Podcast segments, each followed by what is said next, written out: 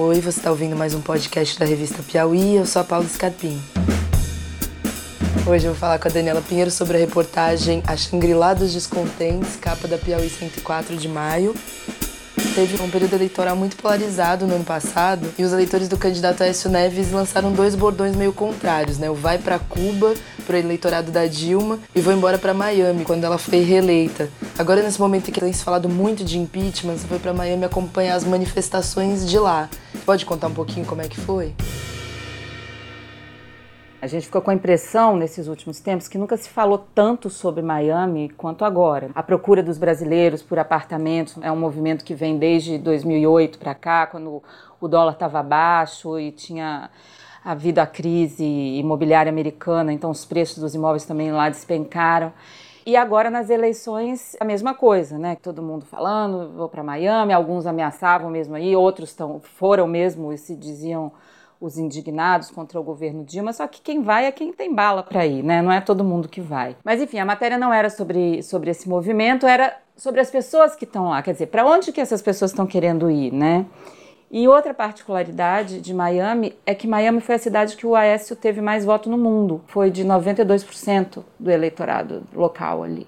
Eu estava lá no dia da primeira manifestação e era uma manifestação bem diferente da Avenida Paulista ou aqui em Copacabana. Ela era muito organizada, ela parecia assim, sabe aquele começo de show de rock que você fica assim parado, esperando alguma coisa acontecer, que você não sabe muito bem, e aí eh, vem alguém, aí faz, você puxa um coro, faz alguma coisa ali. Era uma manifestação de classe média, classe média alta, e todo mundo tirando muito selfie, muito, mas muito selfie. Selfie, pau de selfie, podia ter chamado a manifestação do pau de selfie. Turista que estava lá de passagem e fez foto, com o pessoal de verde e amarelo.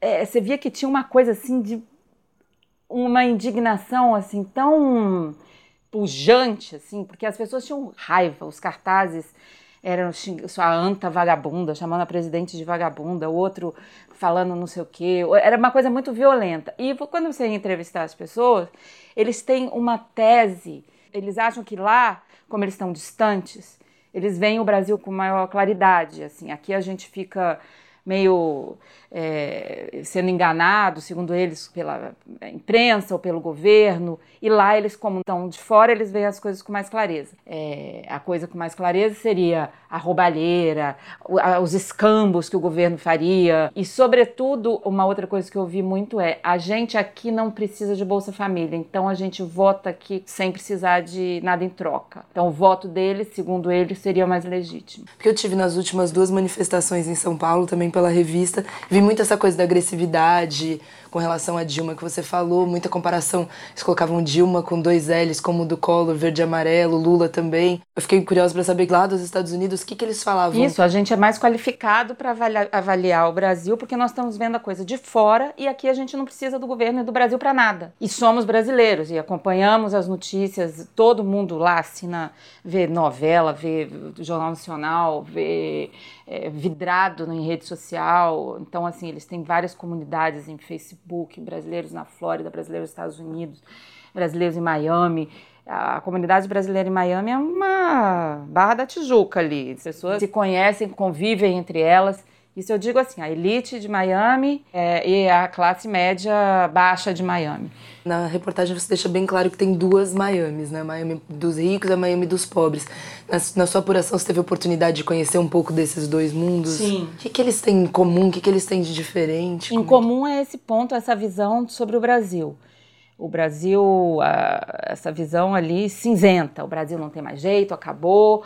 É, apesar de muitas pessoas terem imigrado na época do Collor, ou mesmo na época do Fernando Henrique e tal, eles não atribuem a saída deles do Brasil, a falta de oportunidade a esse período, como se fosse agora que a coisa ficou insuportável. Essa impressão de que quando eles saíram, eles estavam em busca de oportunidade, mas o Brasil não estava tão ruim. Agora também não tem oportunidade, o Brasil está um horror. Mesmo da parte dos mais pobres. Mesmo. Eu fui num culto evangélico num domingo, numa cidade que se chama Pompano, que fica a uma hora de Miami, onde estão concentrada essa classe média baixa de imigrantes. Tem muito imigrante ilegal, muita gente que atravessou fronteira com coiote. E, e era o mesmo discurso. O Brasil, os ladrões da política, muito direcionado ao Partido dos Trabalhadores, não se veem representados. E o pastor lá que cuida dessa igreja, que é uma pessoa super interessante, Silair Almeida, ele fala o seguinte: os meus fiéis eles são aquela classe que está espremida e que ninguém liga hoje no Brasil, que não são nem os ricos e nem os pobres. Eles são aqueles assim que estão naquele recheio do sanduíche e que não tem oportunidade, que para eles é que cai é, o desemprego, a, a, falta de perspectiva, enfim. A classe média mesmo. A classe média média. Tem um momento na reportagem que você fala que dá para você saber quais são os países que estão em crise pelo fluxo das pessoas que estão chegando. Ela é uma Shangri-La dos descontentes, não só dos brasileiros, mas de outros países da Você conseguiu observar um pouco da interação entre essas comunidades, se os brasileiros interagem com os latinos, como é que isso funciona na geografia da cidade? Muito. Ali o brasileiro, inclusive, falar inglês é raro, né? Quer dizer, mesmo brasileiros que estão lá há muito tempo.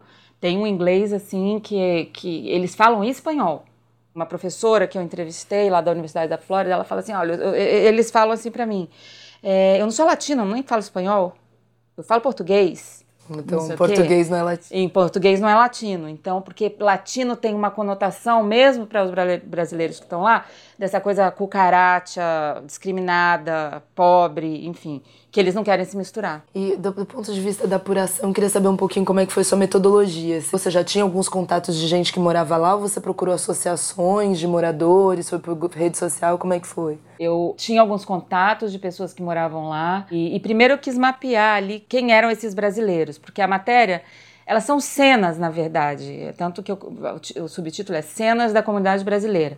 Então tinha o cara que é o brasileiro, que é o dono da balada de Miami, que vão os ricos, que vão os turistas.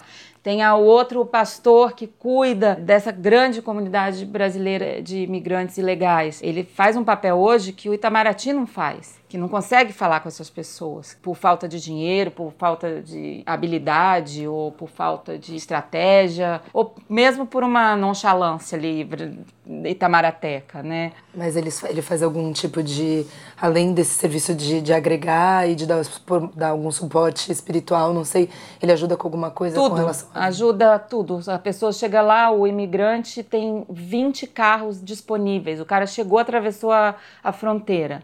Chegou lá, tem uma, uma mão na frente, outra atrás. Vai na igreja, ele pode ganhar um carro, porque outros fiéis deixaram um carro lá à disposição. Outros fiéis brasileiros, brasileiros que estão ajudando novos que, brasileiros que estão para chegar, para deixar para os novos que estão chegando.